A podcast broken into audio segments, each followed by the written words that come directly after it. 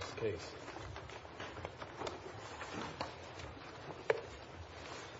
This is U.S. v. Vallejo and U.S. v. Morales.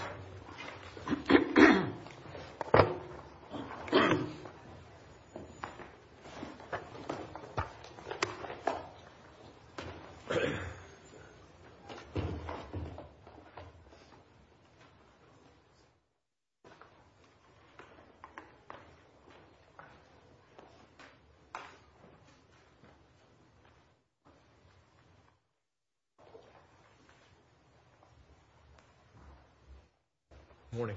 Good morning, Your Honors. May it please the Court, Julie McGrain, Assistant Federal Public Defender, on behalf of Appellants uh, Francisco Morales and Carlos Vallejo. If I could please reserve three minutes for rebuttal? Yes. Thank you.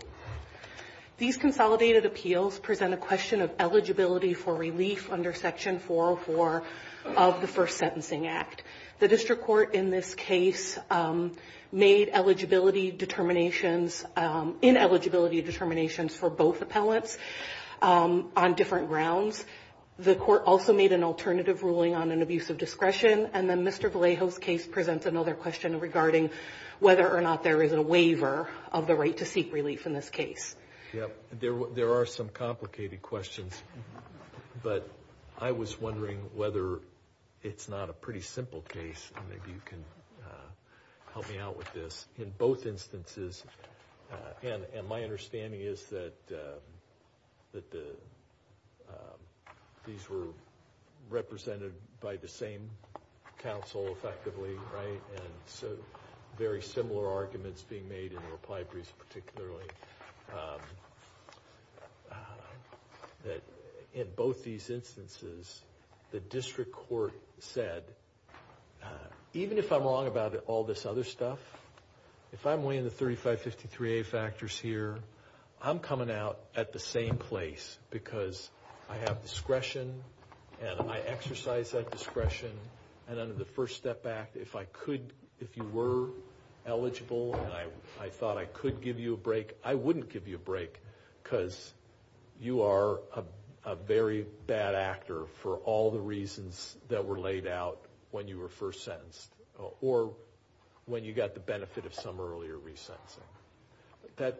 Why doesn't that end the case? If we know that the District Court has issued an alternative holding, if we answered all those other questions, why wouldn't all that just be dicta because the District Court said, in the end, your sentence would be the same?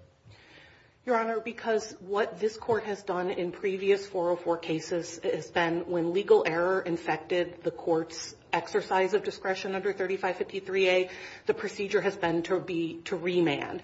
But when you say has infected, the, that's that's you're making an assumption there. I think what the District Court was saying, or I understood the District Court judge to be saying is, uh, regardless of all those other questions, this is what I would do. It's not a matter of being infected by it. It looks like an alternative holding where the Court's saying, I understand all this. I get it that these maybe are even hard questions. But at the end of the day, even if I thought that the defender was right about everything, your sentence would be exactly the same. How is that an infected ruling and not just an alternative holding that tells us, well, those may be important questions, but they've got to wait for another day because these people have no claim. They would end up exactly in the same spot. Sure. So in this particular exercise of discretion, the whole purpose of Section 404 of the First Step Act was remedial relief for people who did not have the opportunity to appeal for the benefit of the Fair Sentencing Act statutory changes. And here the District Court never even looked at the statutory changes. And what it said was that the guidelines are what matter. And because the guidelines did not change in this case, that there could be no, there was no problem. Was that what the District Court said? Because when I uh when when I read the District Court's work, it it got in a lot more than that. It said, Uh, look, I know you've worked, uh, for example, uh, as to Mr. Vallejo, I know you've worked on acknowledging the seriousness of your offense. I see your rehabilitative steps. But listen, you're a central figure in a far-ranging and sophisticated drug trafficking organization. This is how much money there was involved. I'm concerned about statistical anomalies if I gave you a further break. I mean it didn't sound to me like he just said, ah, the guidelines, we're done. It looks like the judge was doing just what we want judges to do under the 3553A factors. In both Jackson and Hardwick, this court said where legal error was part of the district court's exercise of discretion under 3553A, that the potential that that legal misunderstanding affected the 3553A analysis. And that's our position here, is that that legal error impacted, the court can't just look at some of the 3553A factors. It needs to consider all of them. One of the things that the court has to consider is the nature and seriousness of the offense. And the court said, the district court said, defendant raises no new fact cognizable under uh, 3553A to challenge the seriousness of the offense. Mr. Vallejo did. He raised the fact that on count four, his statutory range should have been five years to 40 instead of 10 to life. So the court understood that. I guess if we read this the way you're suggesting we read it, uh, you'd be saying, oh, the district court just completely misunderstood. Why isn't the a perfectly logical way to read that is, he's not talking about legal facts. The district court is talking about historical facts. The historical fact that you helped run a massive drug ring that uh, poisoned Camden for years uh, and flooded the streets with cocaine. And that's a real serious offense. And the fact that Congress saw fit to open the door for reductions, the fact that sentencing guidelines were adjusted at some point to make account that, That's those are real. But what he's I you know, why can't you read that and say, he's not talking about legal shifts. He's talking about historically what these people did, the seriousness of the offense in the in that context. That that was part of it. But it wasn't, when the district court said there's nothing you can point to, the real problem in Mr. Vallejo's case is that the district court had multiple opportunities to recognize these statutory changes, could have certainly done that at the 2018 sentencing, uh, resentencing, and and applied the same incorrect statutory range or potentially incorrect statutory range there, makes the same mistake again and keeps talking about the guidelines. And for example, the court says uh, a further sentence reduction would result in disparity with similarly situated defendants because the recalculated guideline range doesn't show any change.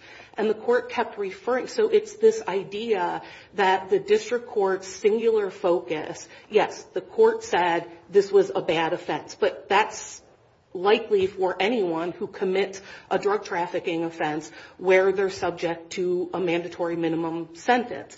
And so what the opportunity was in this particular circumstance, what 404 gave defendants is the opportunity to come back and say, maybe at the time that my sentence was indicted back in, my case was indicted back in 2008, the government might have done something differently had we known what we know about the seriousness.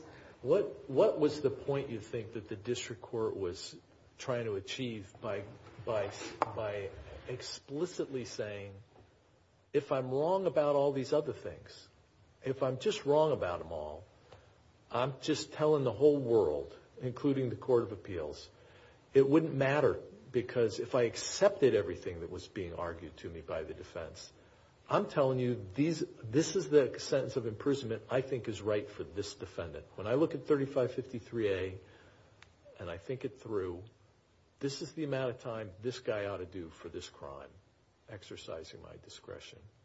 Was there any point to that if, in fact, uh, we were to say, well, you didn't mention this one thing under 3553A, and therefore you must have been confused about this other issue over here?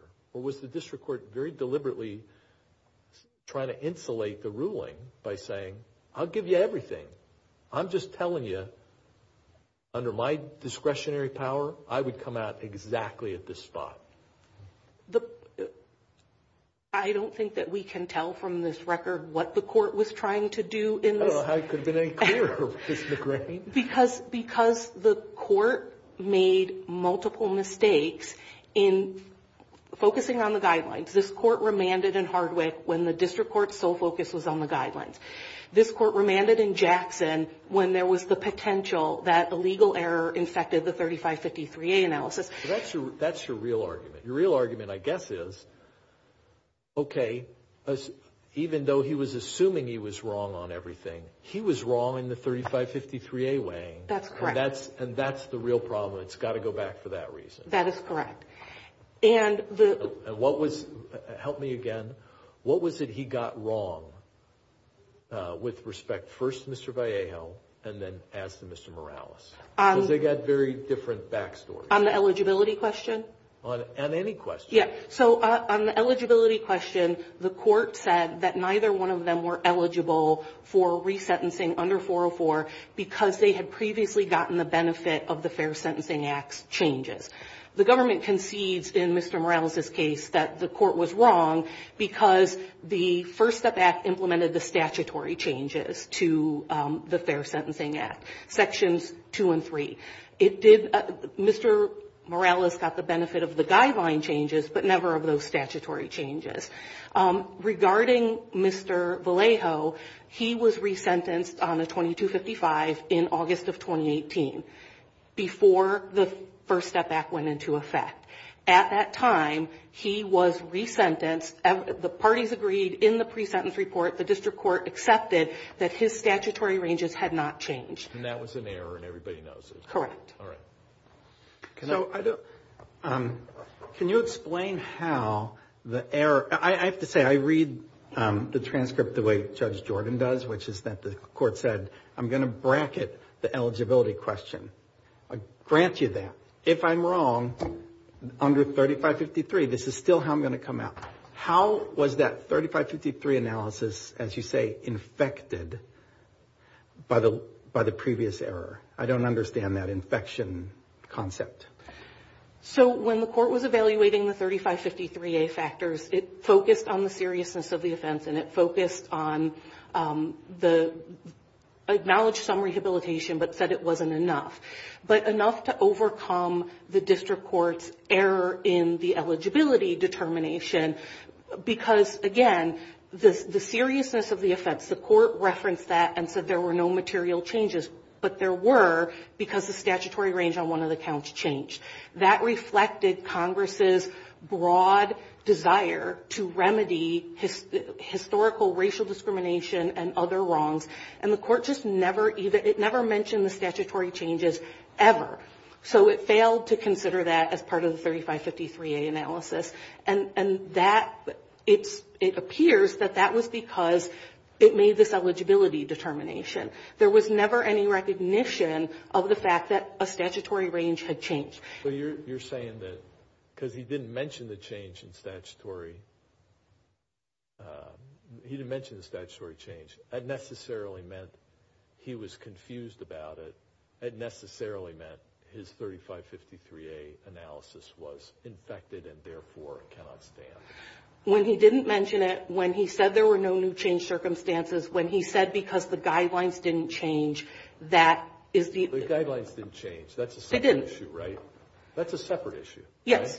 But again, because of Hardwick and Jackson and this court's, um, the way that this court has acted in other cases. You've acknowledged that in other circumstances where, I mean, in both reply briefs you say, ordinarily when a district court does this, that means there's harmless error.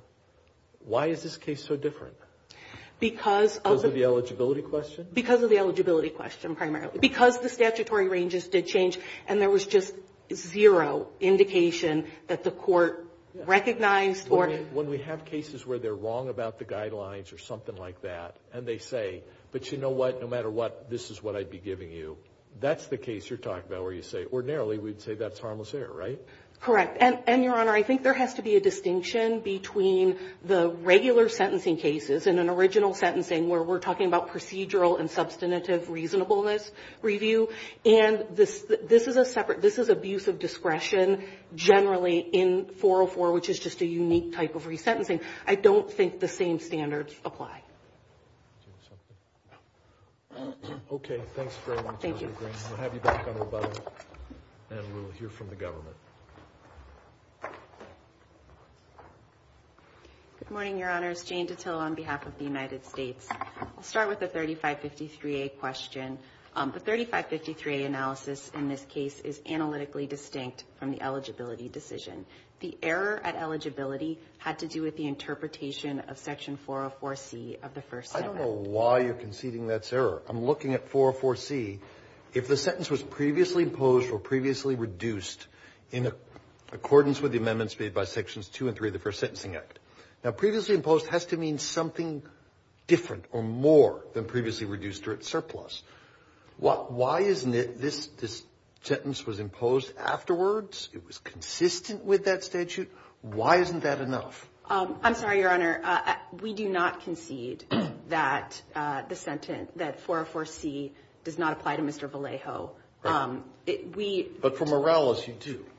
Well, our concession of error is, um, for Morales, we do concede the error. Because for Mr. Morales did not receive a post-FSA resentencing. He didn't receive a reduction. He did. He received a reduction uh, based on the new guidelines. And um, uh, because Section 404C says in accordance with Sections 2 and 3 of the Fair Sentencing Act and not, I believe it's Section 8, which deals with the guidelines changes, um, we have conceded that, and it's our position, that uh, the reductions based on the guidelines changes do not uh, disqualify a defendant for a further FSA reduction under the Fair Sentencing Act. Okay. Um, and why is the government reading it that narrowly? Um, I think because, you know, in our view, it's not so narrowly. It's simply that the uh, statute says that the reduction or the imposition of sentence um, must have been in accordance with the statutory changes. And if you look at Sections 2 and 3 of the Fair or sorry, the First Step It doesn't require a reduction. It requires an imposition. Here it was imposed. Uh, in Mr. Vallejo's case, yes, it was imposed in accordance uh, with the Fair Sentencing Act. Why wasn't Morales' imposed in accordance with it? Well, um, his sentence was imposed um, before the Fair Sentencing Act was passed. So he was um, sentenced under the old regime. And uh, that is the difference in these cases. But you don't view the resentencing as enough for it to be previously imposed in accordance with the amendments? Um, we do not review, in Mr. Morales' case, we do not view the sentence reduction that he received pursuant to 3582C2 based on guidelines changes as sufficient to meet, uh, to bar a further motion under 404C. Um, so, like I said, these questions are analytically distinct. Are they? Um, I mean, that's the whole point that the other side is arguing here. They uh, frankly acknowledged in their reply briefs that, you know, in the typical case, uh, there would be a statement, oh, harmless error, because this is where we would end up. But this is such a big deal. This First Step Act is a major legislative change uh, that for it to go unmentioned by the court indicates uh, error of significant magnitude that you can't just wave it away. You've got to say, no, your 3553A way was inaccurate. It was infected, to use their words, because you didn't understand the import of the First Step Act. What's your response to that? What's the response to this is not your typical case? This is ignoring a major legislative act. Well, the record makes clear that Judge Hillman, in denying these motions for further reductions, uh, did understand that the Fair Sentencing Act had changed the statutory penalties. Point us to what you're talking about. Okay. So I, uh, he does not state that expressly in the opinions, but, for example, if you look in the opinion um, denying Mr. Vallejo's motion, he uh, addresses the government's position on the argument about covered and non-covered offenses. And he said because this, and I can look at the exact, this is on page 20 of the appendix. Um, He makes a ruling on whether uh, this, whether Mr. Vallejo's case involved, um, that the counts were interdependent. So even though it all, this case also involved non-covered offenses, he said um, that those, uh, that did not disqualify it um, for reduction, that argument. So I think that is an implicit acknowledgment that there is at least one covered offense in the sense that the statutory uh, changes. So I guess what you're saying to us is, well, we know he wasn't unaware of the First Step Act. He knew it was out there. He was dealing with it in other contexts. But their argument is he had to deal with it in the 3553A context. When he says things like there's nothing that you can point to that's changed, they say, well, there's this gigantic thing that's changed. The First Step Act is a big deal. That's changed. And when Congress makes a decision about the seriousness of an offense, to say nothing's changed about the seriousness of your offense, that's just dead wrong. How do you push back on that? Well, I would say that the seriousness of the offense has to do with the facts of the offense and the conduct. And that's true that nothing had changed about the facts of the conduct. And they were still egregious. Still incredible quantities of drugs were introduced to Camden by these defendants. And the uh, other thing that I'll say is that um, the uh, judges are not required to state the statutory penalties in deciding a 3582 motion. Um, the Supreme Court explained in Concepcion that a uh, decision, an order denying a motion for relief under 3582C1B uh, does not need to go point by point for each of the defendant's arguments. And it does not need to uh, be as thorough as a sentence or sentencing or resentencing. Um, and here there's a very good reason why Judge Hillman did not discuss the statutory penalties in his 3553A analysis, because they didn't matter. These sentences were always driven by the guidelines. They were always driven by the conduct, by the quantities involved, by the prior drug convictions. So really... Does it matter that the judge got the guidelines wrong, at least as to Mr. Vallejo? Usually when a court gets the guidelines wrong, we say, procedural error, you've got to do it again. So I don't believe that he did get the guidelines wrong. Um, his error was in uh, interpreting 404C to mean that because uh, these defendants received reductions in sentence or a new sentence under the guidelines uh, structure that reflected the FSA's changes, that they were ineligible for a further reduction under 404C. But I don't believe that he ever... First error, the earlier error of Vallejo, that didn't bleed through with respect to the guidelines? Uh, because everybody's agreed, you've agreed, I don't believe that was wrong. I don't believe that there was ever an error with respect to guidelines for Mr. Vallejo. In fact, the party stipulated to what the guidelines were, and still to this day, Mr. Vallejo does not challenge those guidelines. The error um, was with the statutory range at count four. Um, and, you know, again, the statutory range had no effect on the 3553A analysis uh, because this was a sentence that was really driven by the stipulated range. It was driven by the sentencing guidelines. And furthermore... Um, Help me out, because uh, I may have just misunderstood it. I thought uh, that there was, in fact, uh, uh, a mistake in the pre-sentence report uh, about what the guidelines were. So... Um, and that that was acknowledged, no? There was a mistake in the pre-sentence report about what the statutory range was for count four. I don't recall and I apologize if I'm correct, I'm sure my friend will point that out, but I don't recall any error in this case about the guidelines ranges. Um, and again, these statutory ranges had no effect on 3553A analysis. They had no effect on the sentences at any point. Um, these defendants were not the ones that, uh, you know. So is it fair to say you deny the possibility of infection?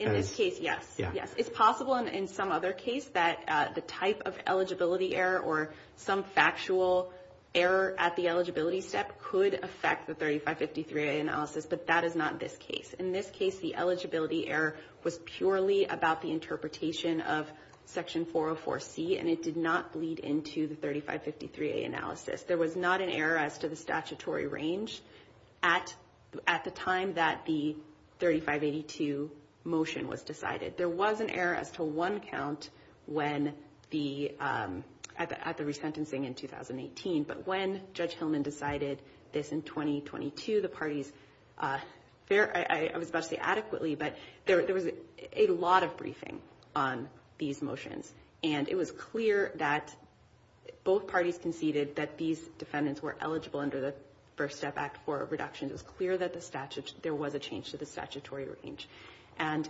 Judge Hillman um, understood that, and the fact that he did not cite it as a 3553A factor does not constitute error.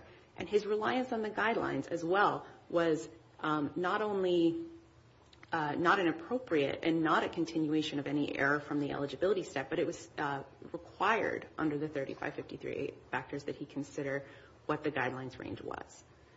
Um, so, you know, this case really, both of these cases, Um, you know, there is uh, ample discussion of Judge Hillman's uh, exercise of his discretion. It's clear that he understood that he had the discretion, regardless of eligibility, to reduce these sentences, and he exercised that discretion and explained how he was doing so, and this Court should affirm on the 3553A grounds.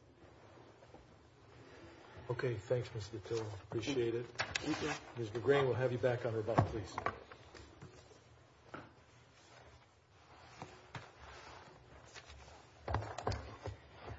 Um, just going back to Judge Bibas' question quickly, I'm not aware of a single court that has said that someone who got an Amendment 782 reduction was then ineligible under 404C, because 404C doesn't cover Section 8, the guideline amendments to the Fair Sentencing Act, only Sections 2 and 3, the statutory changes. The other thing that I would like to mention is that the focus here seems to be on what the outcome was, that if this goes back, it's going to be the same thing that the judge is going to do because he analyzed the 3553A factors. But the centerpiece, the whole reason that Mr. Vallejo and Mr. Morales were able to even petition for relief was the First Step Act, and it was never acknowledged. Well, when you say it was never acknowledged, that's where I hear your colleague on the other side saying that's not true. The Court addressed First Step Act issues, and you believe erroneously, and they've even acknowledged in one instance perhaps there was error. But that doesn't mean that the 3553A uh, analysis wasn't adequate under Rita and all the line of cases that come after about how you uh, look at and weigh things and deal with the guidelines and everything else. He exercised his discretion, and it came out where it came out. Done. But it does if, as you were saying, Judge Jordan, that the legal um, eligibility analysis is cordoned off and completely separate, and now we have this 3553A analysis where the Court says even putting all of that aside, I would not reduce in this situation.